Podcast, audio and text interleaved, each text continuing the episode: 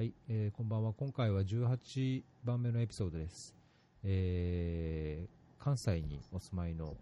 吉郎さんにお越しいただいています。えーと、吉郎さんとはですね、えーと、僕は以前インドでちょっと仕事関係でご一緒する機会があったんですが、もうかれこれ15年以上ですかね、15年ぐらい、えーと、疎遠になっている感じですが、たまたま Facebook でつながって、えー、いろいろ最近の活動を知ったので、えー、今回フェアリーにご出演いただきます。えー、吉郎さん、こんばんは。こんばんは、吉郎です。よろしくお願いします。もう、ずいぶん長い間。そうですね、本当にご無沙汰してますね。ご無沙汰してます。なんかいろいろ積もる話が あるとは、あるんですけど、ちょっと今回は、あの、このポッドキャストの趣旨にすごい合う活動を個人でされてるされてるのをフェイスブックで知って、まあ、ずっと気になってていたので、その話をぜひ広く、はい、あのいろんな方に聞いていただければと思って、ご出演をお願いしました。どうぞよろしくお願いします。はい、お願いします。はい。で、まあ、早速なんですけど、あのー、はい、フェイスブックでですね、何何杯目、何杯目、とうとう 100, 100杯目 ?100 杯目はい。そうですね。はい。ゴミ拾いで、あのまあ、ゴミ拾いっていうと、その地域とか、あの、はい、まあ、例えば町内会とか、うん、あの場合によってはその NPO みたいな形でグループで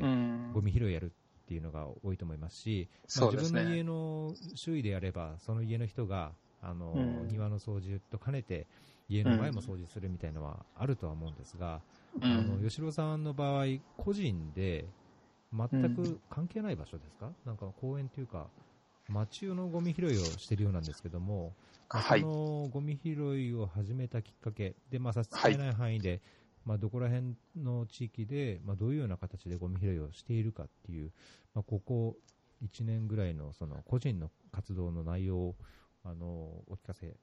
願いたいんですけども。はい。かりました。えっと、まあ、あの、僕は、その、たか、えっと、先ほどあの、おっしゃっていただいたように、えっと、100杯目ということで、まあ、その、ゴミ袋にですね、えー、ゴミを、えー、拾ってます。で、あの、街中のゴミを拾ってるんですけれども、基本的には、その、自宅からよく行く某大手コーヒーショップ、チェーン店に行くまでのですね、道のりの、まあ、ちょっとゴミが気になったので、まあ、それを拾い始めたっていうのが、そもそものきっかけではあるんですけど、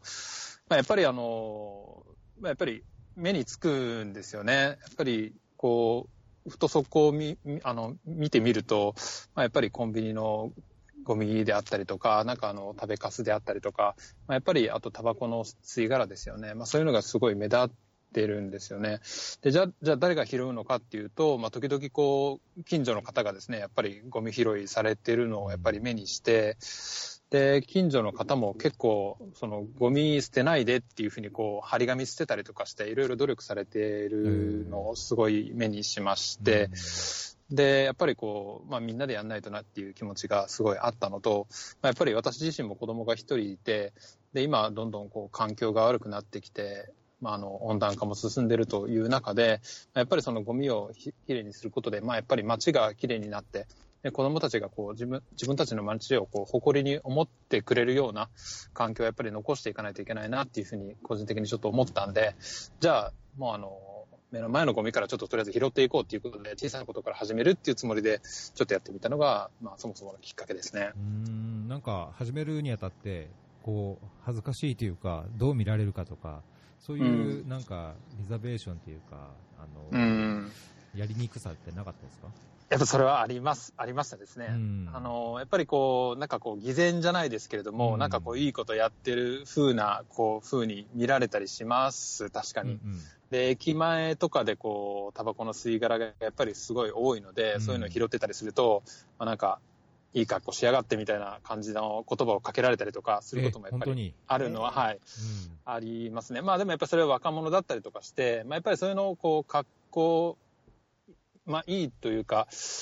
まあ、なんていうんですかね、こう、悪ぶってるのがかっこいいみたいな若者やっぱり風潮がちょっとあったりするんで、うんうん、まあ、そこはこう、まあ、致し方ないのかなと思って、ちょっと目はつぶってはいる。聞いて聞かないふりをしてたりとかもすることがあるんですけど、うん、ん、まあ、やっぱり、でも、誰かがやらないとなくならないですし、で、僕がやってる姿を見て、あ、いいことやってるなと思ってくれる人が一人でも増えて、でそれでこう、じゃあ私も拾おうっていうふうにこう、参画意識を芽生えてくれたら、またそれはそれで嬉しいなっていうのが、やっぱりあるんで、まあ、うん、逆にこうみんなに見てもらいたいっていう気持ちはすごいありますね。いつ、いつやられてるんですか？週末ですか？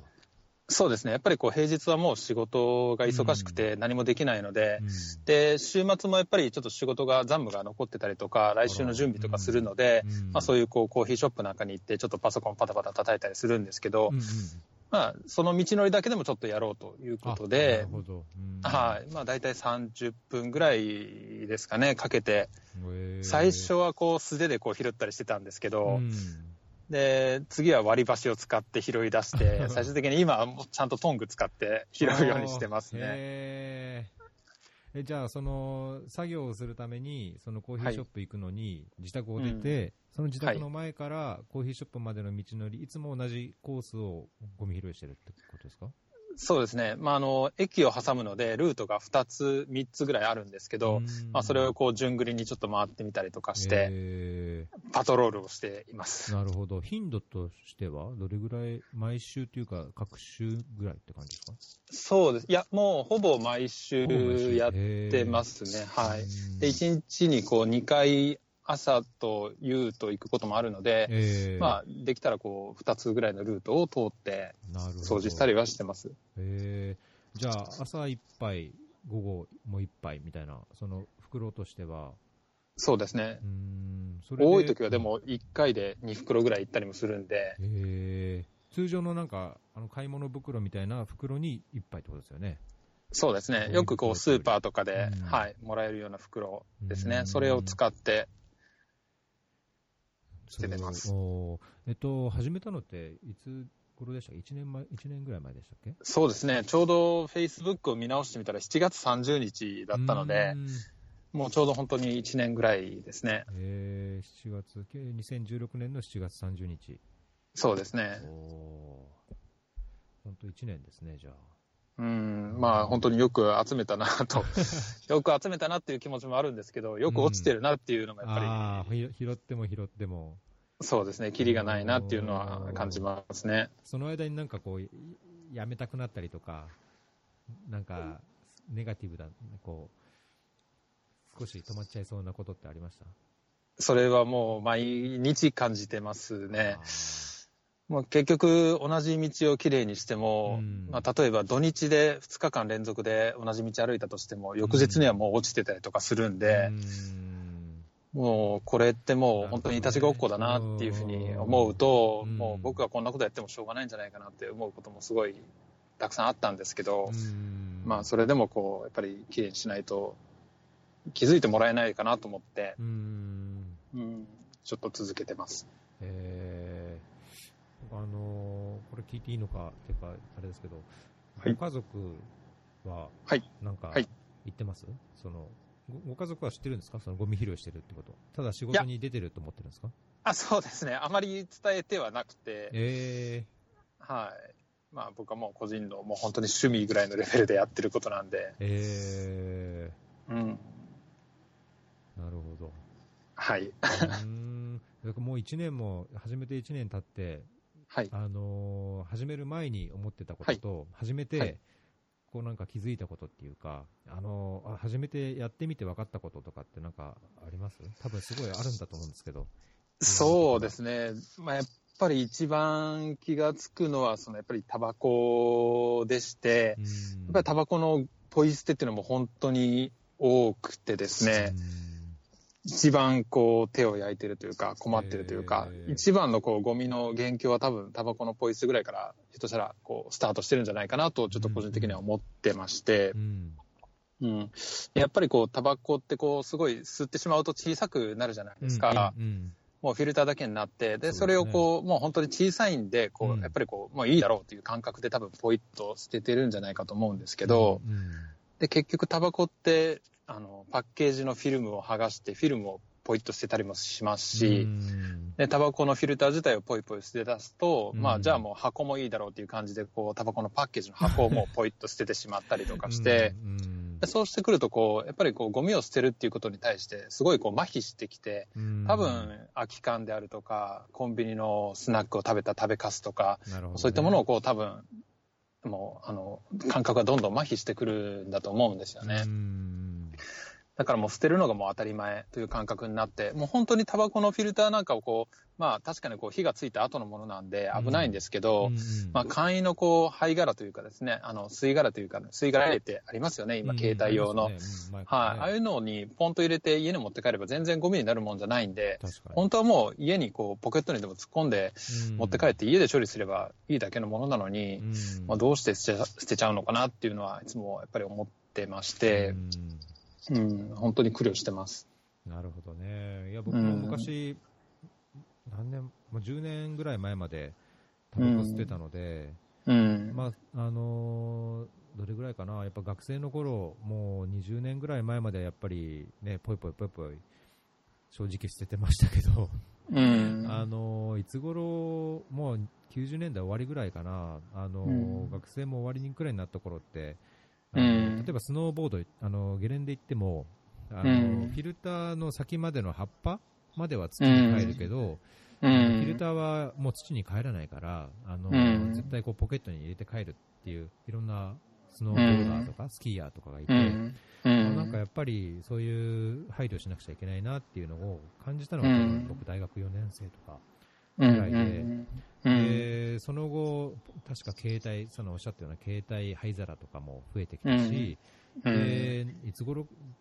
いつ頃ですかね、なんかそのやっぱ歩行禁煙っていう地域結構増えたじゃないですか。増えてそうですね。うん。うん、それもあって、あの、確かもう喫煙者であった頃、最後の頃はもう本当、タバコの吸い殻も火を消して、自分のそのタバコの、なんだろう、あの、ビニール袋とタバコのあの、パックの間にこう詰めていって、灰皿があるところでポッポッポイって捨てるっていうのはしてましたけど、だけど確かに、本当若い頃って、もうぽいぽいぽいぽい、なんかぴょんってこう、弾き飛ばすようにタバコの吸い殻を捨てるのがかっこいいじゃないけど、そういう頃は恥ずかしながらありましたね。そういうのありますよね。いや、もうある、そういうのもあるっていうのはもう間違いなくて、まあ、やっぱりそのタバコ吸い始めるっていうのはそのかっこいいとか、まあ、そういうこうポージング的なところから多分始めてるんだと思うんで、まあ、それはもうしょうがないとある程度自分の中でも認めるには認めて、まあ、ただやっぱりここ僕がポージングをすることによって、まあ、それを気づいてもらうっていうことがやっぱり重要かなと思ってるので、確かに。意識をちょっと変えるためのこうアクションかなとちょっと思ってはいるんですけど。ね、多分ね、捨てる方も多分全く罪,、まあ、全く罪悪感ない人もいると思うけど、多少罪悪感あるっていうか、こう人目を感じるっていうか、人目を気にして捨てるっていう人もいると思って、僕もなんかやっぱり捨てるときに排水口とか、あのなんかこう、穴に入るようなところに正直捨てたこともあるし、そうなんですよね。ちっちゃいからこう隙間にポイってこう、こっそりなんか目立た目立たないようにポイってこう捨てちゃうこともあったんですけど、なんか、タバコの吸い殻ってやっぱりあちこちに落ちてる感じですか？そうですね、まあ、やっぱり道の真ん中に落ちてることもすごいたくさんあるんですけど、うん、まあ、やっぱり側溝とか、あの物陰とかに捨ててあることがやっぱり多くて、そんな感じですね。はい、で溝のあの、まあ、グレーチングって言ってこうあの、アルミでできたこう、うん、隙間の空いた、はいはいはい、あの蓋っていうんですかね、うん、っていうのはあると思うんですけど、ああいうのにも結構こう皆さんこう挟みたがって、で、溝がこう結構埋まってることがあるんですけど、うん、僕もそれ割り箸を持ってきてこうぐりぐりほじくり出してすごいこう掃除する前と掃除する後でこう写真撮ってみたりとかして、まあ、ちょっと自己満足ですけど、まあ、ちょっと綺麗になったぞというようなこう達成感を感じたりするんですけど、まあ、やっぱりそうやってこう隅っこにですねやっぱりこう隠されるケースがすごい多いので多分喫煙者の方々もやっぱりこう罪悪感というか、後ろめたさっていうのはやっぱり少なからず感じてるんだろうなとは僕も思ってます。まあね、今、それこそ、あの、室内というか、ね、完全禁煙にするとかっていう話が、ね、そうですね。でどうするかっていうぐらい、議論があるぐらいなので、まあそこら辺はね、喫煙者、本当ここ10年ぐらいは多分、だいぶ環境は変わってるとは思うんですけど、そうですね。吉郎さんの、その、作業されてるというか、ご披露されてる地域は、はい、えーうん、路上禁煙にはまだなってないそうですね、一応、あの罰金、えっと、まあ、条例は確かあると思うんですね。で、あの、罰金の張り紙なんかも、その、こう、えっと、私の住んでる、こう、エリアでは貼ってあったりすることもあるんですけど、えー、まあ、ですので、私もちょっと厳密に確認したわけではないんですが、うん、おそらくまあ禁止地区なんじゃないかなとは思ってるんですけど、まあ、ただ誰も見てないですよね。うんまあ、真っ昼間ならともかく、夕方とか夜とかになっちゃえば、みんなそうですね。っていうのはあるのかもしれないですね。うん。まあ、その喫煙者の形見がだいぶ狭くなってきてるっていうのも、うん、まあ、裏にはあると思ってまして、うん、まあ、一つにはそのやっぱりタバコを吸うところがもうどこにもないということで、うん、で家でもやっぱり煙たがられてで公共の施設でも吸えない飲食店でも吸えないってなってくると、まあ、じゃあもう家の、まあ、通勤の間の人気の少ない時にこう吸うしかないとかいうことで、まあ例えば駅から自宅までの間にこう吸うとかいう方が増えてるんじゃないかなとは思います。あと、やっぱり灰皿自体もすごい少なくなってまして、ま、街中でもやっぱり吸うところはもう圧倒的に減ってる。ね、はい。あれば吸っちゃい、吸っちゃいますからね。そこに、そうですね。出演者というか、まあ、スモーカーもたまるだろうし。うん。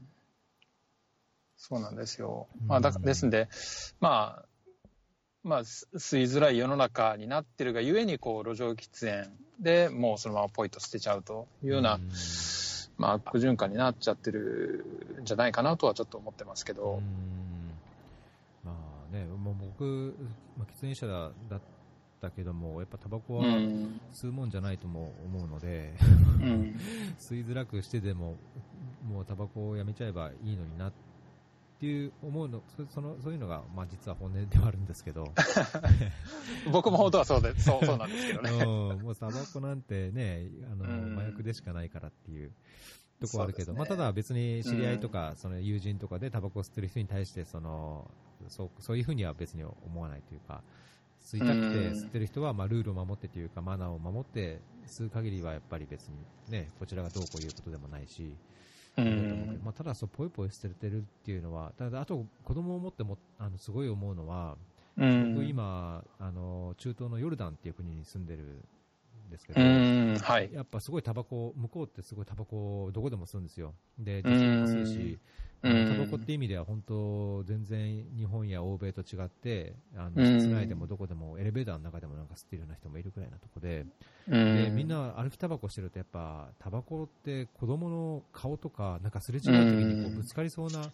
そうですね。危ない感じがして、そういう意味でもやっぱ歩きタバコっていうのは、あんまりよろしいもんじゃないなっていう、あのそうですね。しますけどね。うん、危ないのは危ないですよね。うん。うんいやタバコはやっぱりじゃあ、ゴミといえばタバコみたいな感じですか、まあ、タバコ自体はやっぱりこう小さいんですけども、うん、まあ、あの、まあそのゴミという、あの、枠組みで考えると、やっぱりその、うんアイスクリームの食べかすとかですね、おにぎりの包み紙であるとか、菓子パンを食べた後とか、まあ、ひいてはもう、カップラーメンの箱とかですね、空き箱とか、まあ、そんなもよく落ちてあったりするんで、うん、まあ、ゴミのサイズから言うと、まあ、そうしたコンビニで買って、まあ、あの、道中でこう食べる飲食物に比べると小さいのは小さいですけど、まあ、やっぱり数はやっぱり目立つんで、うん、やっぱり、まあ、タバコに起因していろんなゴミが捨ててるんじゃないかなとはちょっと思ってますので、うん、そうですね。まあ、やっぱタバコが目につくかなというところですね。タバコ以外だとすると、今おっしゃったようなそのビニールゴミみたいなカバーとかそういうのが多いですか、あんまりその大物的なカップラーメンもあれはちょっとあれですけど、大物よりはそういうビニールゴミがいっぱいあるっていう。そうですね。まあやっぱり捨てていく人っていうのはその、まあ、やっぱりコンビニで買うとなるとコンビニで包んでもらうっていうことになってくるんで、で、その食べた内容物ももちろん捨てるんですけど、外の袋も必要ないからポイッと捨てると。で、まあ風に吹かれて、あの、金網にくっついてたりするんですよね。うん、で、こう雨が降って、こうべちゃべちゃになって、ちょっと苔が生えたような ビニールがあったりとかですね。まあすごいこう汚いなと思いながらも、こう、まあ、手作業でこう一つ一つ拾ってはいくんですけど、うん。うん。まあ、だからやっぱりコンビニで買うとそうやってこうビニール袋がついてくるんで、うん、まあそこはもうセットになってますよね。うん。じゃあなんか特徴としてその、まあ、なんかそうするといろいろプロファイリングができそうな感じがしますよね。タバコ、まず喫煙者であるとか、そうですね。あのコンビニでそういう飲食を買って、うんうん、まあ、ご飯を食べる、あるいはお酒を飲むとか。うん、うんまあ、普通に例えば家庭があって、子供がいて、うん、でまあ、喫煙者であっても仮にそのコンビニによって帰らないような人であれば、うん、ポイ捨てもしないとか、なんか まあ可能性はありますね。ファイリングしたらなんか誰が捨ててるかってなんか見えてきそうな感じがしますね。結構こうその意図的じゃないゴミっていうのもやっぱりあると思ってまして、うん、そのポケットの中にたまたま入れてたレシートがポケットからこう携帯を取り出すときにポロッと落ちちゃうとか、うん、そういうのもあると思うんですよね、うん、まあ、そういうのはこう意図しないゴミ捨てなんで、まあ致し方ないかなと思うんですけど、まあ、明らかにこう、まあ、レシートのあの、まあ、クズもそうなんですけど、まああの缶ビールのゴミとかですね、まあ、そういうのもたくさん落ちてます。で、プロファイリングっていう点から言うと、結構あの、銀行の ATM とかでお金を下ろした後に出てくる紙とかですね、うん、ああいうのも普通に捨ててあったりとかして。それは結構やばい、はい、やばい情報じゃないですか、それ。すごい個人情報落ちてるなとか思って、でもこれ辿っていったら多分、捨てた人のところにたどり着くんだろうなとか思ったり。ね。うん、えー、で、やっぱりコンビニで、などこどこのコンビニでこう何を買ってっていうのもやっぱり落ちてたりするんで、一緒に。その例えばその、まあ、そこでこう何で支払いしてるのか分かんないですけど、クレジットカードで支払いしてるんだとしたら、まあ、その人をこうどんどんトレースしていくことできるんでしょうけど、まあ、僕も探偵でもないですし、まあ、そんなことするつもりもないので、うん、でも一度こうちょっとふと思ったのはこう、まあ、関西ですんでこう「探偵ナイトスクープ」っていう番組があるんですけど、そのいつもこう、同じ特定のエリアに同じようなゴミが溜まってることがあって、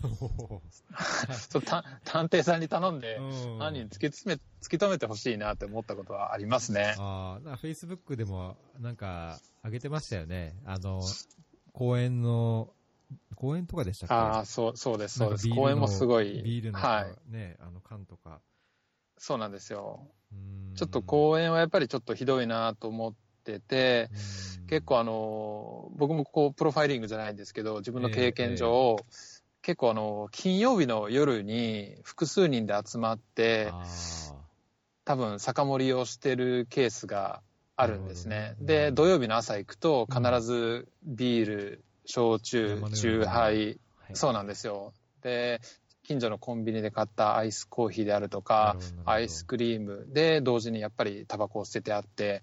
で、お菓子も捨ててあるということで、で、もう本当にこう、ゴミの山になってるんですよね。で、それがこう何度か続いたんで、最近はもうちょっとあの、我慢の限界が来て、うん、ちょっとあの、一度警察にちょっと電話したことがあって、ええ、で、ちょっとあの、ゴミが落ちてるんで、ちょっとあの、また、まあ、巡回をしてほしいというふうな依頼だけをちょっとかけて、うん、で、それが警察に電話したのが実は2度あったんですよね。この夏になってから2回ほどもうそうやってゴミが山のように落ちてることがあって、うん、で、まあ、あの、近くの交番の方も来ていただいて、はい、まあ、これひどいですねっていう話になってですね、まあ一応ちょっと見回りはしっかりするようにしますというふうにおっしゃっていただけたんで、うん、ん、まあちょっと、もし見つけたら、こう、注意していただけると嬉しいなと思ってるんですけど、えーなんかそれで、なんか変化ってありました？警察が関わったかなんかで。いや、まだちょっとないですね。ないですか？はい。警察もなんかその、まあそれって別に刑事事件でもないし、そうなんですよ誰か傷つくものでもないじゃないですか。まあ、うん、場合によってはその条例に引っかかるとかっていうのもあるかもしれないけど、うん、それでも一応話を聞いてくれた、聞いて聞いてくれました？その警察そうですね。えっと、やっぱり、まあ僕も言われたんですけど、うん、えっと、まあ、トラブルになることがやっぱりあるので、うん、やっぱりそうやってこう疑わしい人を見つけた場合は、やっぱり電話してくださいというふうにおっしゃっておられたんで、ねまあ、警察っていうとこう、ちょっとこっちも身構えてしまって、なかなか電話しにくいんですが、まあ、110番かけるわけじゃないんで、あのこれこれこういう公園で、まあ、あのちょっと大騒ぎしてる人がいますというふうにこう電話一本しておけば、すっと飛んできてくれて、多分注意をしてくれるんじゃないかなと思ってますね。なるほどね、そこにむしろゴミ箱を設置しちゃうとか、その、なんだろう、市の方で、その公園の中に変なゴミ捨てをしないように、うん、ゴミゴミ箱ってないですか、その公園、酒盛りをゴミ箱はそうですね、もう撤去されてますね、今の時代、なかなか公園にゴミ箱って、むしろそれが危ない、危ないんですかね。そうですね、まあ、家庭ごみの持ち込みとかもあるでしょうし。なるほど。うん、いやだけどそんな警察までに連絡されてたって知らなかったんで、ちょっとびっくりしました。ね、だいぶ、だけど、はい、アグレッシブにやってますね。いや、まあ結局やっぱり公園って子供が遊ぶところなんで、そこでこう、タバコの吸い殻がポイポイ捨ててあって、お菓子のゴミが捨ててあるって、ましてや子供じゃなくて大人が捨ててるってことになると、あまり僕はよろしくないなと思ってまして、ね、もちろん公共の場なんで大人が使うことももちろんできますし、お酒飲んじゃダメっていうルールもないんですけど、ただそこの公園を誰がじゃあ掃除してるのかっていうと、やっぱり近隣の自治会の方があの、うん、第第1、第3月曜日とかってこう、日を決めてやっぱり掃除されてるんですよね。うん、でそういうのを考えると、やっぱりこう、申し訳ないというか、うん、やっぱり気持ちにやっぱりなるんですよね。で、やっぱりそういうこう、若者が集まって大騒ぎしてゴミを何回か捨ててるっていうことがあって、今までは張り紙してなかったんですけど、やっぱりこう張り紙をしだしたんですよね、うん、ゴミは持ち帰りましょうっていうふうな張り紙を。その町内会というか、自治体のグループのあれですか？そうですね、はい。で、まあ、もう張り紙というか、もう紙じゃなくて、本当にこう、プラスチックのボードみたいなのをしっかり作成されて、えー、それでゴミを持ち帰ってくださいって、やっぱり貼ってあるんですけど、やっぱりそれでも収まらないんで、うん、うん。まあ、やっぱり僕も協力したいっていう気持ちもちょっとあるもんですから、うん、まあちょっとこう、お電話するというようなことになりましたね。なるほど。うん。えー、なんかその、自治体の人と、あのまあ、警察に対してのその連絡をするとか相談をするっていうのは一方であって、うん、そのもう一つ、自治体の人とか、その町内会とか、うん、その人たちにそういう話をしてるとするとか、あの、うん、吉郎さんがあのゴミ拾い個人でしてますと、うん、いうような話をしたっていうことあるんですか？いや、そこまではしてないですね。はい。まあ、そういうゴミ捨てあ、あの、ゴミ拾いを定期的にされてるところに行ってみたいなと思うんですけど、えー、まあ、あの、それが平日の 午前中だったりするんで、やっぱりちょっと僕はもう仕事があっていけない、うん、はい、ですから、うん、僕もやっぱりフリーになるのは、週末しかないですし、うん、まあ、なかなかそこはタイミングが合わないんで、難しいですよね。そうですよね、確かにね。うん、えー、ななんか他にやってみて、こんなことがあったとか、あんなゴミがあったとか、うん、なんかあります、うんそうですね。まあ、あとは、その、やっぱり、まあ、またちょっとタバコの話に戻ってしまうんですけど、えー、やっぱりタバコってやっぱり火を消すのにこう、ぐりぐりっとこう、タバコをこう、まあ、地面にこうね、ねじらないといけないんですけど、えー、やっぱりその時にこう、やっぱり炭でこう、黒い跡がつくんですよね。うんうん。ちょうどあの、チューイングガムを捨てて、それがどんどん踏まれて真っ黒になっていくと同じように、はい、黒いこう水玉模様っていうのができてきてて、うん、で、私の住んでる町でも、あの、近くの、あの、駅がですね、改装されて、すごい綺麗になったんですけど、うんうん、やっぱり、まあ、だんだんそういう、こう、待ち合わせ場所になってるところで、タバコを吸われる方が多くて、うん、やっぱりこう、それ、タバコをこう、押し付けて消すことによって、やっぱりそこの足元だけがやっぱりこう、黒ずんできてるんですよね。ですんで、やっぱりこう、タバコのゴミもそうなんですけど、タバコの灰をこう押し付けることによって、まあ、ちょっとずつ街がやっぱりくすんでいくというのは、ちょっと実感として感じてまして、うん、でもしこう週末にこう大雨とか、この間みたいな台風が来るようなことがあったら、うん、まあ、なんかデッキブラシを持って行って、掃除したいなと、うん、ちょっと 思ってますね。えー、うん簡単に取れるんですかね、あの僕も昔吸っときながらですけど。うん、どうなんでしょうね、まあ、必要なのはやっぱり水になると思うんで、うん。まあ、水をどっかからこう引っ張ってくるわけにいかないんで、こう雨が降るんなら雨雨水を活用して、バケツでも持っていって、まあ、それをかけながらこすれば、ある程度落ちるかなとちょっと思ってはいるんですけど。そこも、その、まあ本当、そのさっきの話にも戻りますけど、うん、まあゴミを、そのポイ捨てだったり、うん、そういうね、あの、すりつけて、あの、うん、後をつけて消すようなことがないように、灰皿をちゃんと置くとすると、まあ、灰皿のあるところに多分人が集まって吸う、あるいは、まあそこでゴミが捨てられるっていうことになると思うんですけど、本当に喫煙所として、なんか僕も今回日本に帰ってきて改めて思ったのは、うん、喫煙所っていうのが、なんかこう、壁なり、あるいは個室になって、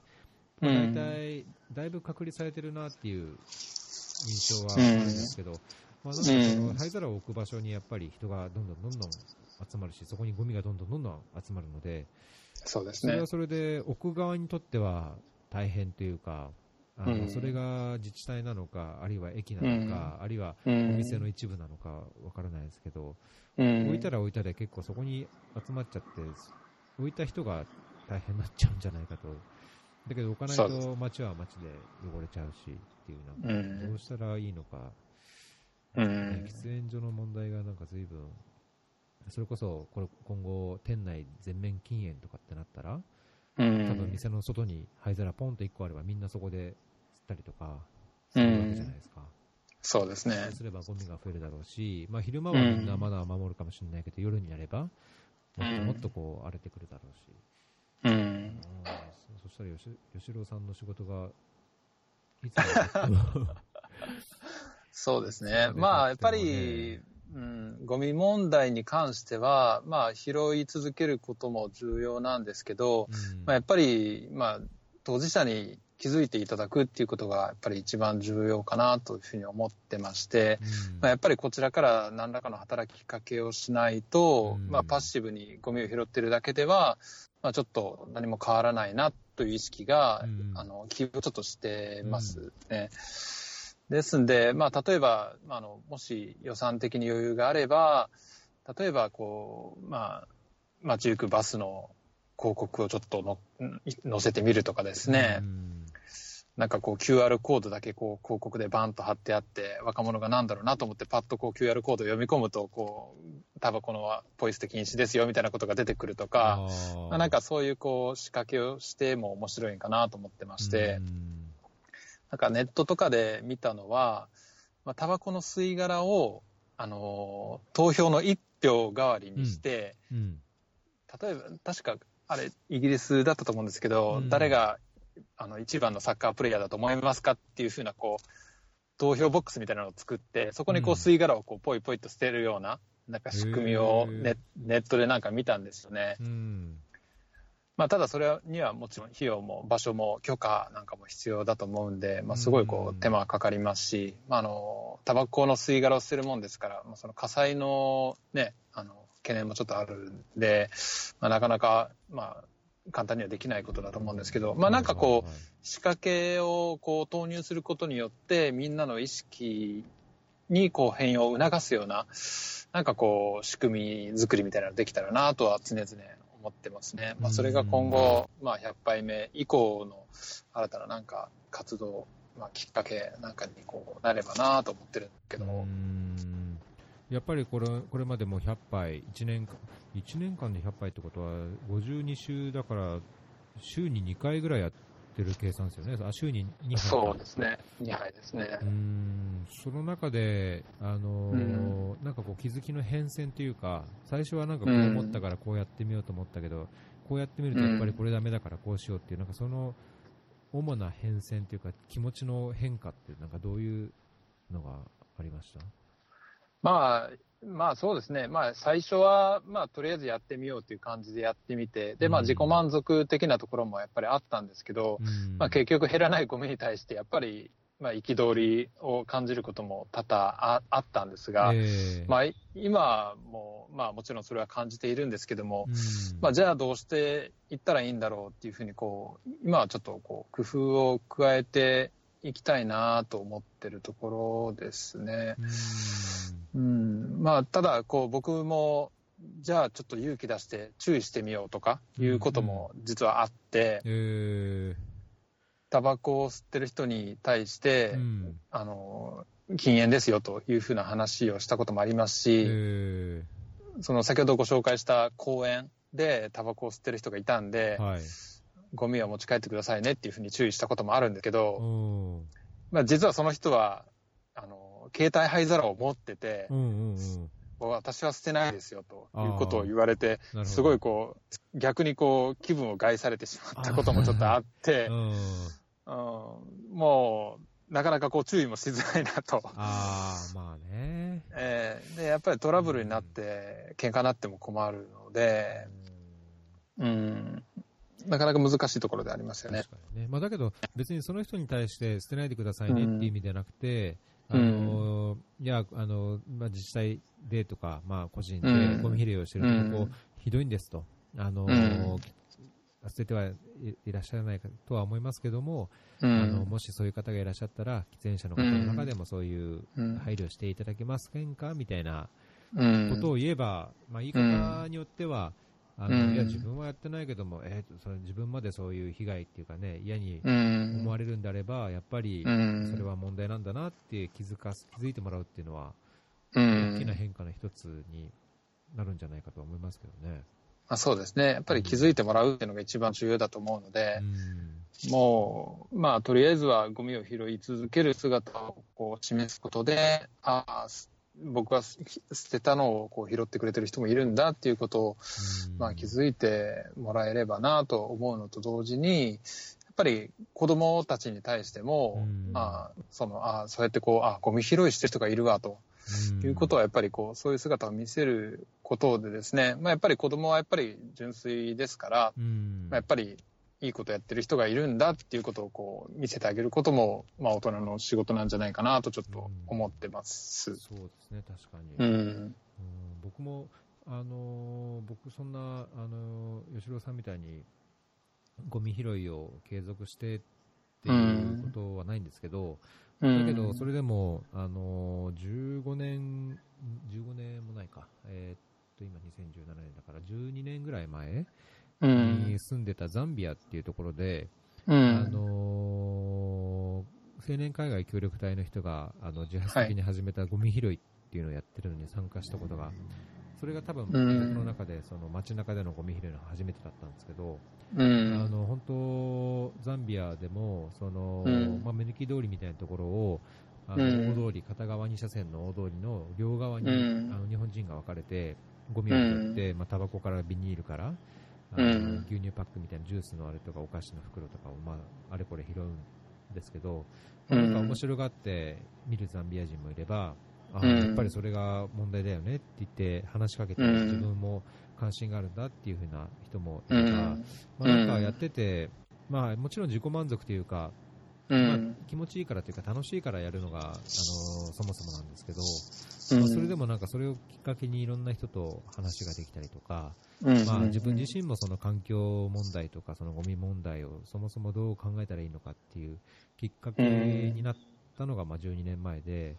で今、ヨルダンに住んでて、ヨルダンでも青年災害協力隊がその環境関係のその教育をしている隊員がそういうのボランティアをやってて、あの主に日本人を集めて、あのゴミ拾いをするんですね。で、僕は、まあ今、子供が、あの、6歳、3歳の子供がいるんで、まあ、子供連れて行って、まあ半分 子供と家にいても疲れちゃうから、あの、遊び、遊びのついでにこう、その、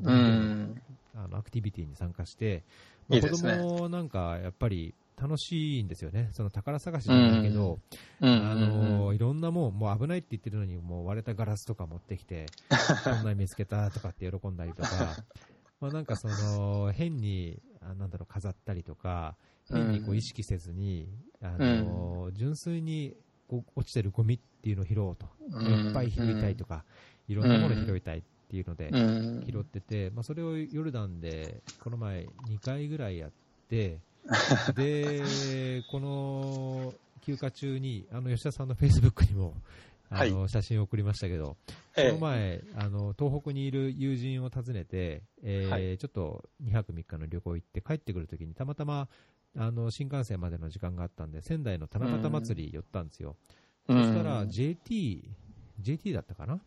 うん、JT さんが、なんかゴミ拾いのキャンペーンをしてて、ビニール袋とプラスチックのトングを、あ。のいろんな人に配って、あのゴミぜひあったら集めてくださいと、でゴミ拾ってくれたら、タオルと交換しますっていうのをなんか、あの配ってて、で、うちの子たちはまあヨルダンでそういうゴミ拾いやってたから、やるやるって言って、うん、もうなんか七夕飾り上にあるのに下ばっかり見て、ゴミをもう拾って、兄弟でトングの取り合いをして喧嘩しながら、ゴミ拾いをしてて、だけどなんか周りの人ってやっぱりあんまり気にしてないところもあり、あのだけどやっぱりその七夕飾りが落ちたりとか、あのなんかや、や、天安門のその、串みたいなのがいっぱい落ちてたりとか、やっぱりいろいろあるんですよね。で、まあ、ますますそのイベントが終われば、終わりに近づけばもっとゴミも増えるだろうけど、なんかそういうところで子供が、なんか、こう、変にハードルを作らずにゴミ拾いに参加してるのを僕自身が見て、あなんか、むしろ子供に教わるというか、やっぱり自分でハードルを作らずに、うん、あのそういう、ああ、良くないなと思うというか、こうした方がいいんじゃないかなっていうことは、うん、あの多少、こいつ何やってんだって言われることがあっても、うん、やった方がいいんじゃないかなっていうのを、この前、本当1週間ちょっと前に感じましたね。だから、本当にそうなんですよ、ね、吉郎さんも、お子さんと一緒にやった方がいいんじゃないですか、そうですね、子供もそう連れて、まあ、あんまりあの今まで一緒に拾ったことはないんですけど、まあ、やっても面白いかもしれないですね。うん。多分その方が見栄え、見栄えというか、その外から見る人の目もまた違うでしょうし、で、子供って、なんだろう、親が、あの、例えば途上国で、いろんなその啓発活動をするのでも、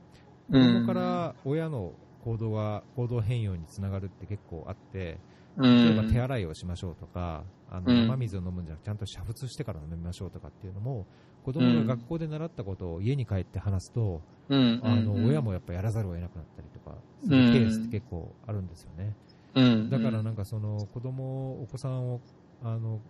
なん参加させて、うん、なんかその遊びついでに友達も参加させて、で、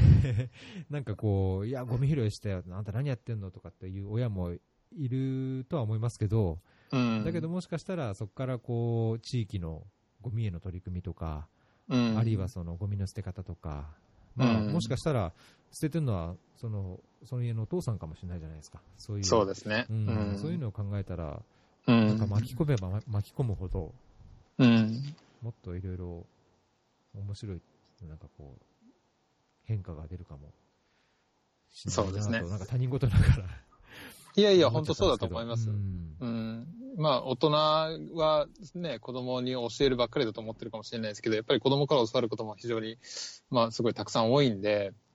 うん、まあそ、無意識のうちにやっぱり多分ゴミなんかは捨てているんだと思いますから、うん、まあ、そうしたこう子供がこう、まあ、逆に教えるということも、まあ、非常に大いにあると思いますし、うん、まあ、それがなんまあ、少しでも気づきになれば思うんですよね。うんだから子供、小学校とかでもそういうアクティビティもどんどん増やしていってもいいと思いますし。うんそうですね。子供の頃な、なんかこう農作業というか雑草、雑草の抜くような、あの、作業はありましたけど、うん、ね、ゴミ拾いは記憶ないけど、なんか今だ今の時代だったら、そういうのをね、学校とか、まあ、親子でやるとか、うん、ね、それほどやっぱゴミ問題があるんであれば、やるっていうのはすごいいいと思いますけどね。そうですね。そもそも出さないように。ね、できれば、まあ、その僕もゴミ拾ってる時に、こう、隣を親子が横切ることもたくさんあるんですけど、えーえー、まあ、できたらこう、子供さんに、あ、ゴミ拾ってくれてる人がいるね、偉いね、ぐらいの感じで、こう、う親の方からこう子供に言ってもらったりとかすると、なんか、嬉しいですね。そうですね、確かに。うん。時々子供さんが、ああ、ゴミ拾ってるとかって言われてることもあるんですけど、まあ、逆に親はなんかこう、ねうん、えー、そうだね、ぐらいの感じで、こう、まあ、親、まあ、逆にこう、親御さんの方が、まあ、あの、目をつぶってしまっている時もあるんで、それ想像できますね、なんか。ええー、まあ、そういう、まあ、積極的に本当は、子供さんにいいことをしてるね、ぐらいの、こう、言葉をかけてあげてもいいなと思うんですけどね。うん。いや、本当そうですね。うん。うん、なんかもし、その警察とか自治体とかでなければ、うん、本当僕この前仙台で、その JT、まあ JT は多分、半分自分たちのためにやってるとこもあると思うんですよね。そそうですね。ね、タバコにおっしゃったように、まさに タバコゴミが多いっていう状況からしたら、多分彼らは、うん、あの半分自分たちが非難されてると同じようなところがあると思うので、そうですね、うん、もしあれだったらその、お住まいのその地域の JT だったりとか、なんかにむしろ葉っぱをかけるというか、してみて、こう本当ね、なんかプラスチックのすごい使いやすいトングで、あのでなんかあの要要返却でもう本当本当持って帰ろうと思ったんですけど、うん、あので多分僕が頼んでもなんかいやこれ用意返却なんでとかって言われるなと思って 子供にこれ夜なんでゴミ拾いやってからあの持って帰りたいっていえいえって言って ゴミ拾いしたいんだけどとかって言ったんだけど全然そのおじさんはもう聞いてくれなくてくれなかったですか？没収されちゃいましたけど、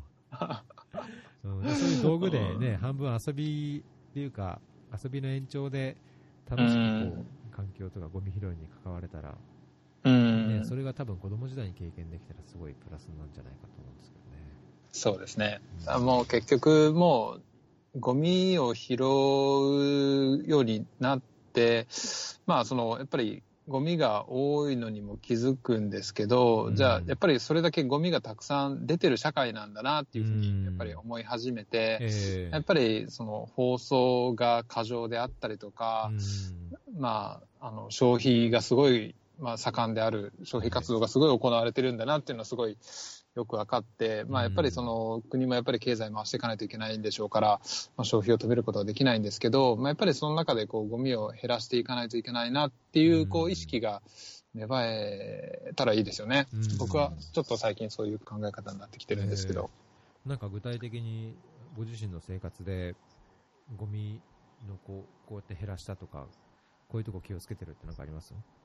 まあ、やっぱりスーパーに行くときは、マイバッグを持っていくとか、うん、うん、で、やっぱりもうゴミはもう出ちゃうのはしょうがないんで、リサイクルできるものは全部分、あの、分けてですね、うん、分別してリサイクルするっていうことはやろうと思ってますね。うん、まあでも、企業で勤めてると、企業から出るゴミっていうのも本当にすごくて、もう大量のゴミ、あの、紙とビニールとか、もう一色たにされて、可燃で廃棄されてるんで、まあ僕は今、まあ自分の会社の中でもそういうこう、なんかできたらなと思ってるところもあるんですけど、どね、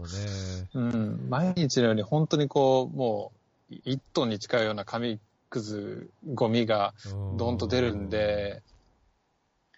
もう本当にひどいですね。でもみんなみんなもちょっとやっぱり忙しくてそういう分別してる暇もないですし分別しろとも言われてないんで、うん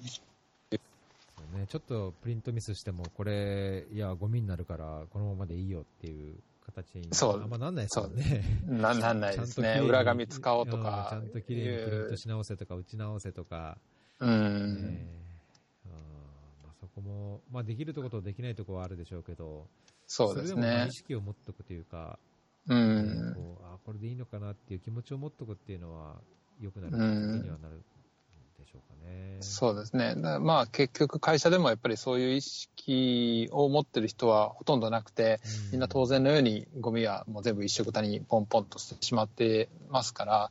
うん、まあ例えば前もちょっと一回会社の中で提案したんですけど、まあ、裏紙用のこうプリンターをちょっと作ってみて、えー、まあ、そのその場限りの会議用の資料なんかは裏紙でいいんじゃないですかみたいな感じでこう提案したことあるんですけどね、まあ、まだちょっとと取ってないんですけど、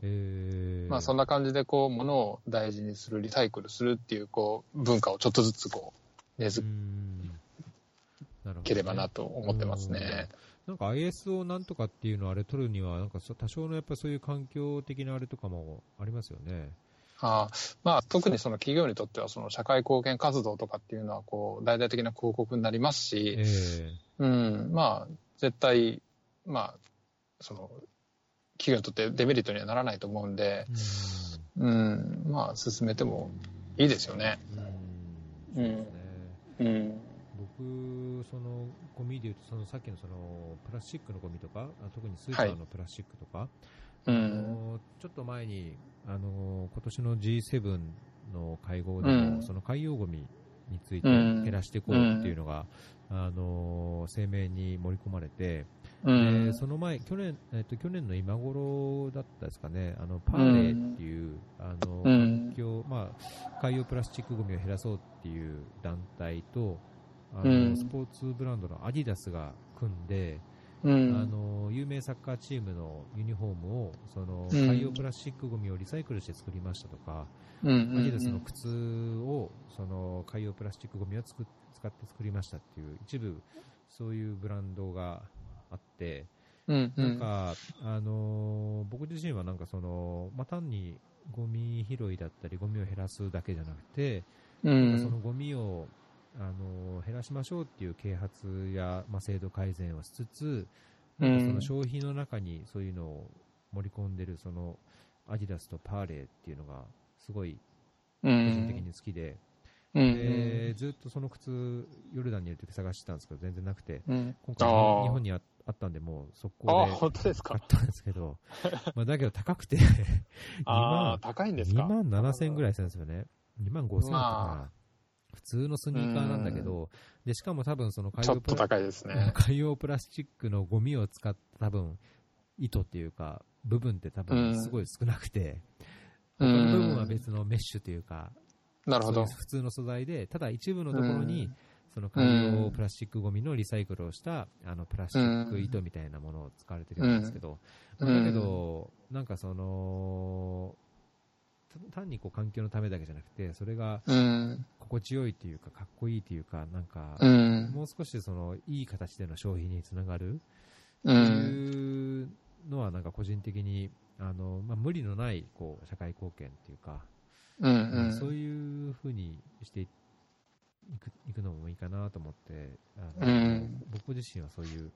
商品を探したりしてるんですけど、その例えばあのプラスチックのラップあるじゃないですか、サランラップ。ありますね。サランラップ、ええ。クレラップとか、あれもやっぱりゴミ数、結構な量になるんですよね、毎回毎回うやってると。ん。でね。ラップなんかちょっとどうし、ちょっとこれ、なんか嫌だなっていうのは、まあ、すごい便利だし、特に日本のラップってすごい使いやすいし、海外行くとすごい日本のラップの良さが身に染みて感じるんですけど、ラップのゴミの多さがなんかちょっと、うん、考えるところがあって、で最近、うん。あのーオーガニックコットンにはい。蜜ろう、蜜ろうをこう、あのー蜂のワックス？蜜をこう溶かして、何度でもお100回だったかな、1年間だったかな、あのうん。再利用できるあのビうーズん。ビーズラップっていうのがあって、うまあ、ん。見た目は布がこうちょっと、ちょっとベタベタするような、ろうそくが練り込まれたあのコットン布みたいなものなんですけど、うん。だけどそれだと、あの洗って何度も使えるし、あゴミが出ることもないっていうので、そのビーズラップっていうのを見つけて、あの今回帰国に合わせてアメリカから取り寄せて使い始めたんですけど、まあ、まあ使い勝手としたら、多分ラップの方が、あのクレラップ、サランラップの方がやっぱり便利だし、加熱するのも問題ないし、うん。うあん。のまあ、そういうなんか使い慣れた良さは正直なくはないんですけど、うん。少しちょっと工夫工夫してそういう商品とかも使うと、うん。あのそういうラップゴミも減るし、ビニールゴミも減って、まあ、もしかしたらその環境にも多少良くなるかもしれないし、なるほど。うん。まあ、クレラップ、サランラップはあのビジネス上辛くなるかもしれないけど、まあだけど、環境を考えてそうなるべきだったらそうならざるを得ないのが経済だと思うところあるので、うんうん。そういうビーズラップっていうのも使ってはいるんですけど、もし関心があれば、うん。いやラ、ラップについては、あの、僕もあの、東急ハンズとかに行くと、ええあの、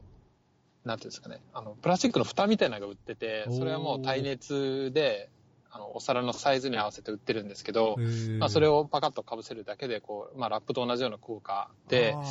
なんか豚みたいな使えるやつが。豚みたいな。いや、じゃないです、じゃないです。あの、もうちょっとあの、シースルーで、まあ、無色透明、まあ、ちょ、ちょっと、あの、半透明ぐらいの色ではあるんですけど、なんかそういうのも、うちは使ってますね。あ、そうなんですか？ちょっとそれは、はい、あの、後でメールでも、あの、ショーノーツのあれでもいいんで、リンクを送ってください。あの、わかりました。ええ。最後更新するときに、そういうリンクも、ぜひ、聞いてる方が、はい。関心あって、買いたくなったら、あの、うんうん、参考になるようにリンクを貼っときますんで。そうですね。はい。あとは、あれですね、僕もあの、スーツ着て仕事するんですけど、ええー、その、エコ、まあ、その、ポリ、えー、プラスチックを再利用したスーツっていうのがあって、はい、えー一度ちょっと、あの、着てみたんですけど、やっぱりちょっと硬いんですよね。硬くてちょっとゴワゴワするんで、ちょっと着心地悪いんですけど、でも柔らかい生地のものに比べると、硬いがだだけに、やっぱり結構型崩れしにくくて、案外重宝したっていう経験がありますね。へえ。見栄え的になんかちょっと、ちょっと変わってるというか、仕事上ちょっと影響があるとか、そういうもんでもないですか？いや、もうそれも全くないですね。まあ、あの、糸がおそらく、その、リサイクルプラのものからできてるものだと思うんですけど、まあ、ですんで、その、繊維自体は、まあ、コットンのように柔らかいものではなくて、まあ、若干硬いんだと思うんですけど、まあ、ただ、もう、見栄えはもう、あまり変わらなくて、で、まあ、はい、もう、着続けても型崩れしなかったんで、まあ、案外重宝した。それはクリーニングに出すんですか？ドライクリーニングで。あ、どうなんでしょうね。いや、えっと、やっぱクリーニング出しますね。あの洗濯機には回さないんですけど。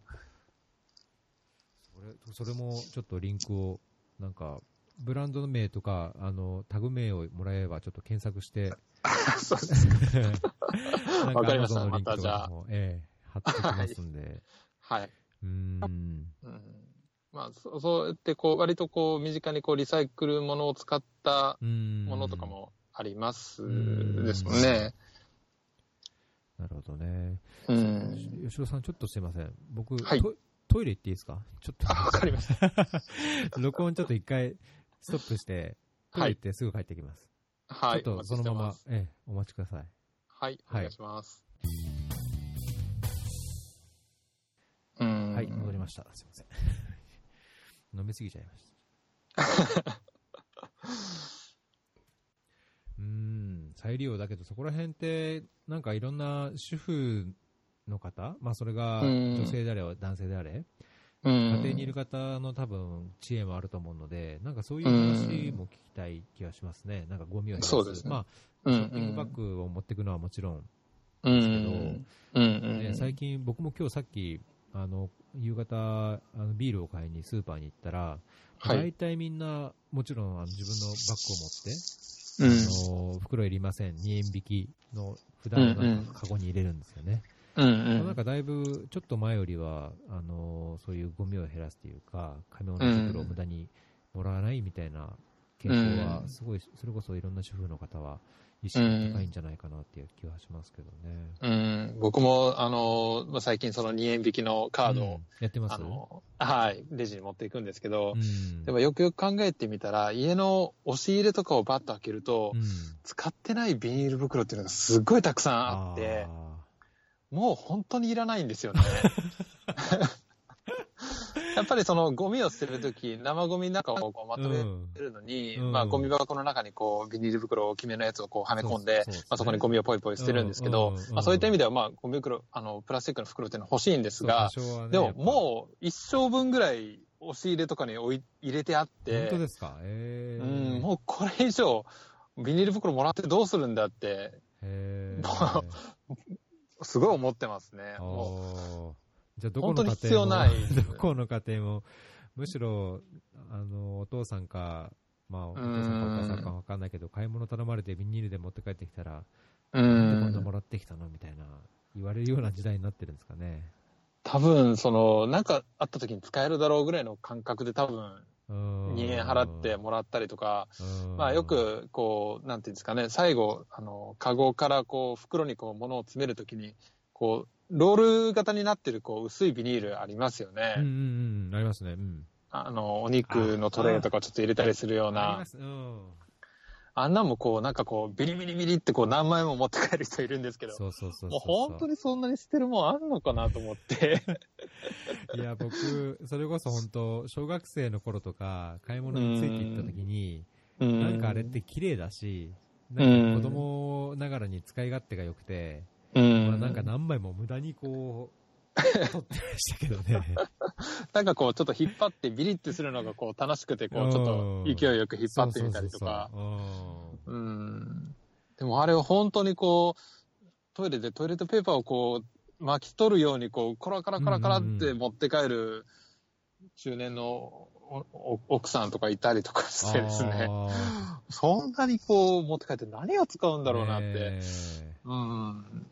時々もう、そううちも不思議に思いますけど。でしたね。なんか、ティッシュの空き箱ティッシュの空き箱にその透明のロールのやつの取ってきたやつが溜まっていって、うんうんうん、何かの時にやっぱり使い勝手はいいんですけど、うん、なんかずっと半分なんかこう茶色茶色くなったような油がこびりついたような透明ビニールが。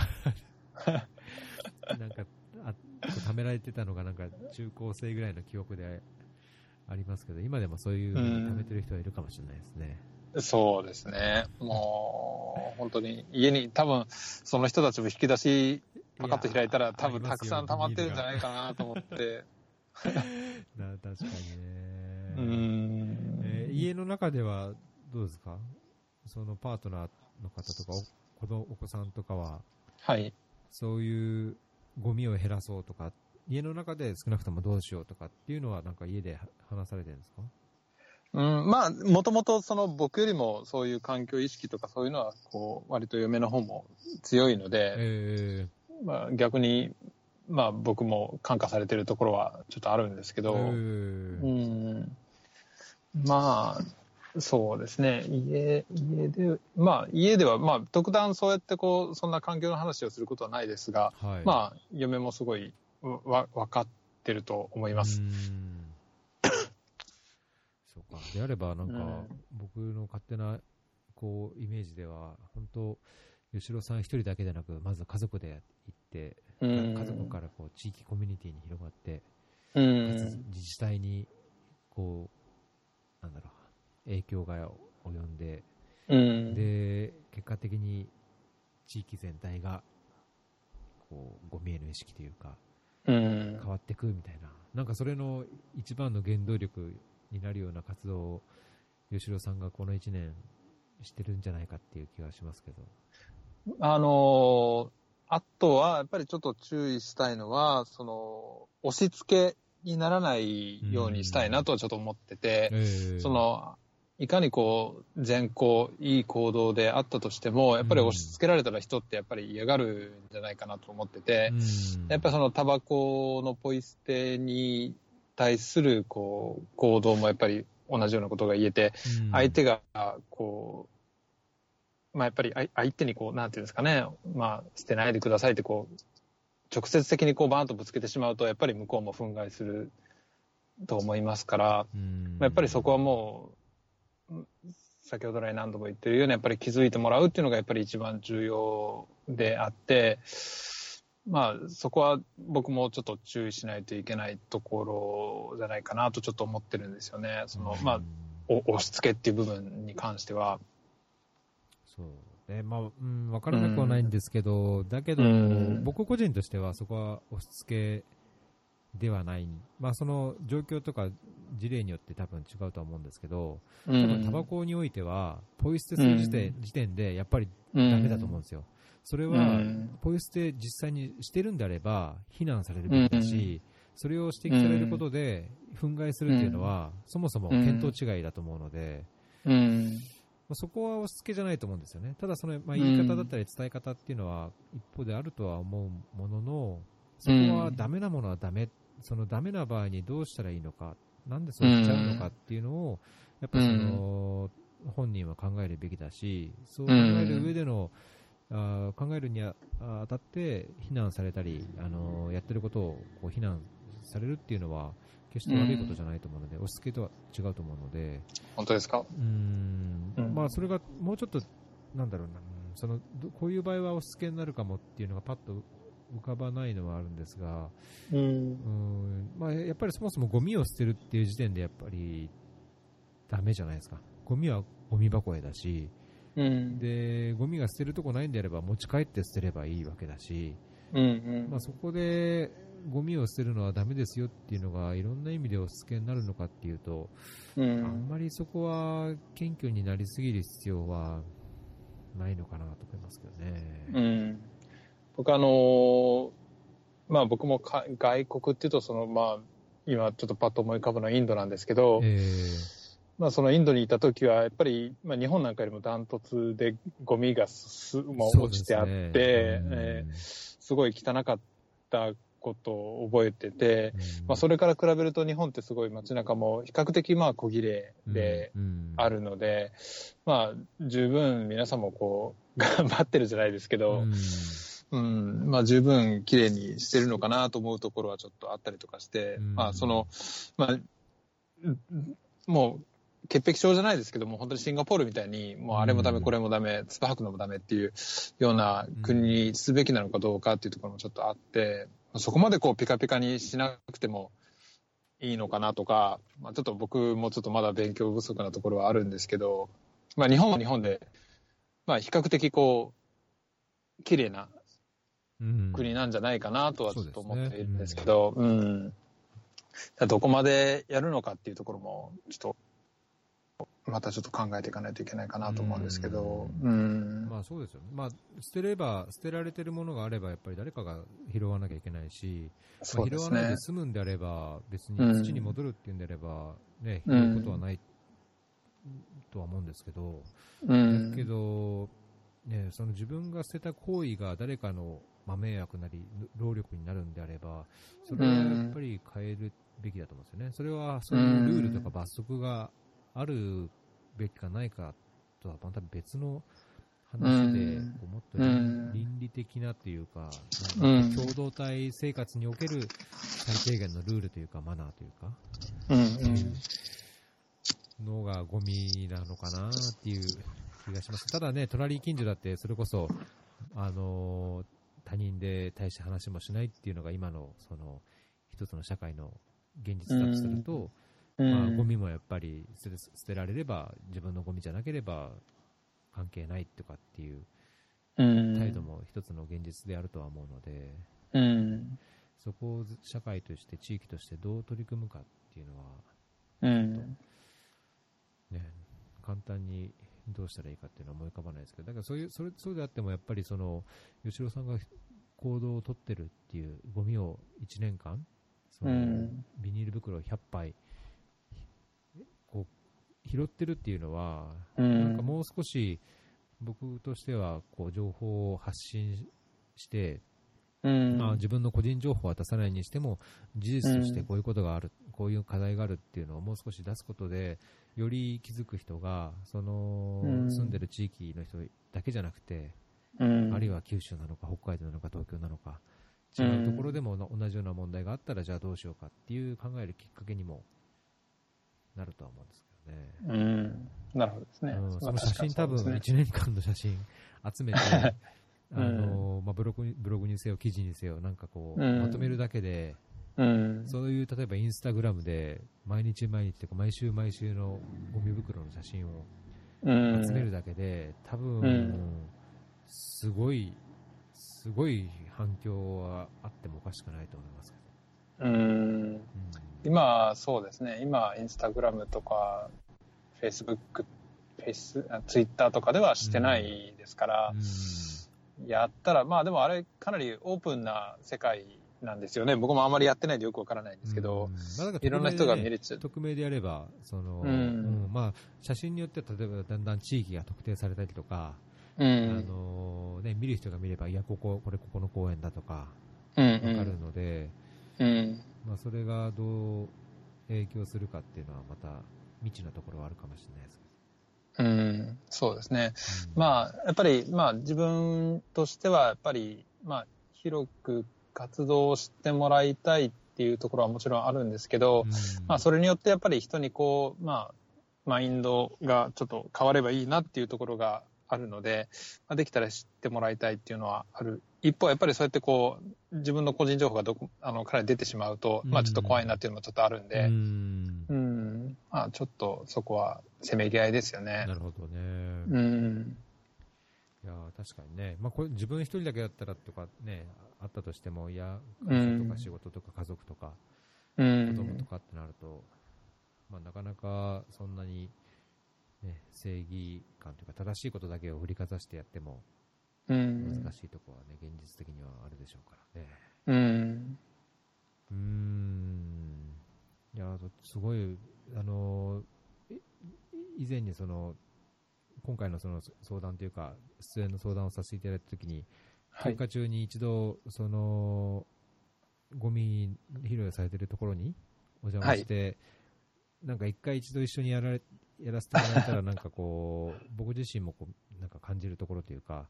多分そのグループでやるとか、そのさっき言った JT のイベントの一つとして、子供と拾うとは違って、全くその、なんだろう、こう、後ろでこう支えてくれる何かがない中で個人でやってるっていうのを、あのやったら見えることがあるんじゃないかなと思ってたから、一度一緒にやりたいと思ってたんですけど、ちょっと今回できなかったので、まあ、今後どういうような展開で、えー、あのされるかわからないにしても、いつか、いつかあの帰ってきたときに。いや、もうぜひぜひ、はい。ぜひ、その時は、あの、僕はもうできれば自分の名前出してでも、あの、そういうことをやややりたいなっていう気持ちはあるので。あ、そうですか。えー、じゃあその時はぜひ、はい、僕も名前出して。まあそれは状況によってっていう。えー、えー、うん。うん、いやだけど、もう今後もやっぱり続けていくっていう気持ちですか？そうですね。まああのーまあ、僕なりにやっていこうと思ってます。まあ、うん、あの、ゴミ、同じような形でゴミを拾い続けていきながら、えー、まあ、さらにこう、まあ、良くしていくためにはどうしたらいいのかっていうことと、まあ、やっぱり、まあ、子供たちにやっぱり見てもらいたい。と同時にやっぱり大人も見てもらって、まあ、行動、もし誤った行動をとっているのであれば、ちょっと改めめてもらうというような、こう、ちょっとしたこう、きっかけに自分自身がなったらなとちょっと思ってるので、まあ、いろんなこう、創意工夫しながら、もうちょっといい形で取り組んでいくことができたらなと思ってます。いいですね。うん、ちょっと今後、いろいろ展開、まあ、ハプニングも含めてあると思いますけど、ね、何かあった時には、ぜひまたご出演いただいて、はい。あのー、まあ、トラブルであれ、まあ、できればいいいいことであってほしいですけど、それがなんかいろんな、ねえー、面的に展開して、うん、いや、自治体が絡んできたとか、うん、あのー、いや、家族とか子供も一緒にやりだしたとか、なんかいろんないい面もぜひあれば、あの、その時には、あの、そのアップデートしてください。はい、もちろん、あの、させていただきます。はい。うんじゃあ、そろそろちょっと1時間ぐらい、1時間超えてしまったので、はい。今回はこれぐらいのところで、はい。最後になんか呼びかけることとか、訴えたいこととかってあります？そうですね。まあ、あのやっぱり大人がしっかりしないとダメかなと、うん、やっぱり言うことはもうやっぱりこの活動を通じて身に染みてこう分かっていることなので、まあ、僕自身もそうなんですけど、まあ、やっぱり一人一人の意識、心がけで、まあ、あの社会って、まあ、あの変わっていくというふうに思いますんで、まあ、気づいたら、まあ、ちょっととりあえずやってみるというこう、一つ行動を起こしてもらえたらなと思ってます。僕がゴミ拾い始めたきっかけも、やっぱりこう、ゴミ、落ちてるゴミを、まあ、とりあえず拾ってみようっていうことで、拾い始めたところから、こう、1から積み重ねて100までいって、なってますんで、まあ、まあ、なんかこう、思い立ったら、期日じゃないですけど、まあ、即行動ということで、とりあえずやってみて、えー、いただいて、で、そうすると、こう、やっぱりこう、自分の中でもなんかこう、変化起こってくると思うので、まあ、とりあえず、思ったことは、まあ、悪いことじゃなければ、まあ、行動に移していただいて、まあ、あの、新しい何かこう変化を生んでいっていただけたらなと思っております。うん。ありがとうございます。もし、これ聞い、まあ、最近結構聞いてくれてる方というかダウンロードしてくれてる方が増えてて、はい。あの、まあ、80から100、まあ、以前は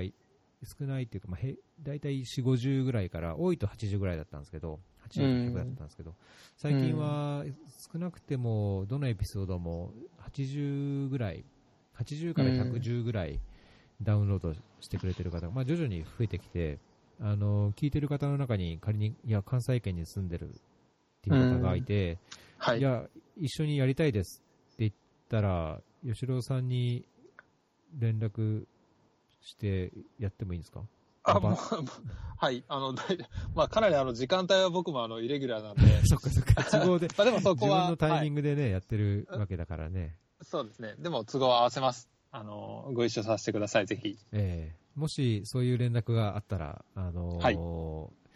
い、一応、こう、誰かっていうのを確認した上で、あのー、はい。ええー、必要に応じて、とか状況に応じて、ちょっとそういうのをするかもしれませんが。お便り待ってます。はい。わかりました。じゃあ、あの、ぜひ今後も、あの、トラブルのないように、何か、そうですね。事故のないように、はい、ええ、安全第一だとは思いますので、環境も第一ですけども。はい、そうですね。はい。うん、まあ、もうちょっと頑張ってみます。はい。ぜひまたいいお話をお聞かせください。はい。はい。ありがとうございます。ありがとうございました。またじゃあ次回ご出演をお願いします。はい。じゃあ皆さんよろしくお願いします。はい。ではでは今日はありがとうございました。吉郎さんでした。はい。こちらこそありがとうございました。失礼します。失礼します。今回もフェアリーを聞いてくださってどうもありがとうございます。え、フェアリーではあ、より良い社会づくり、広い意味でのより良い社会づくり、国内、国外問わず関わってくださっている方々の生の体験やお考えをお伺いしたいと思っています。えー、ぜひ、身近にそのような方がいらっしゃればご紹介ください。今後もどうぞよろしくお願いします。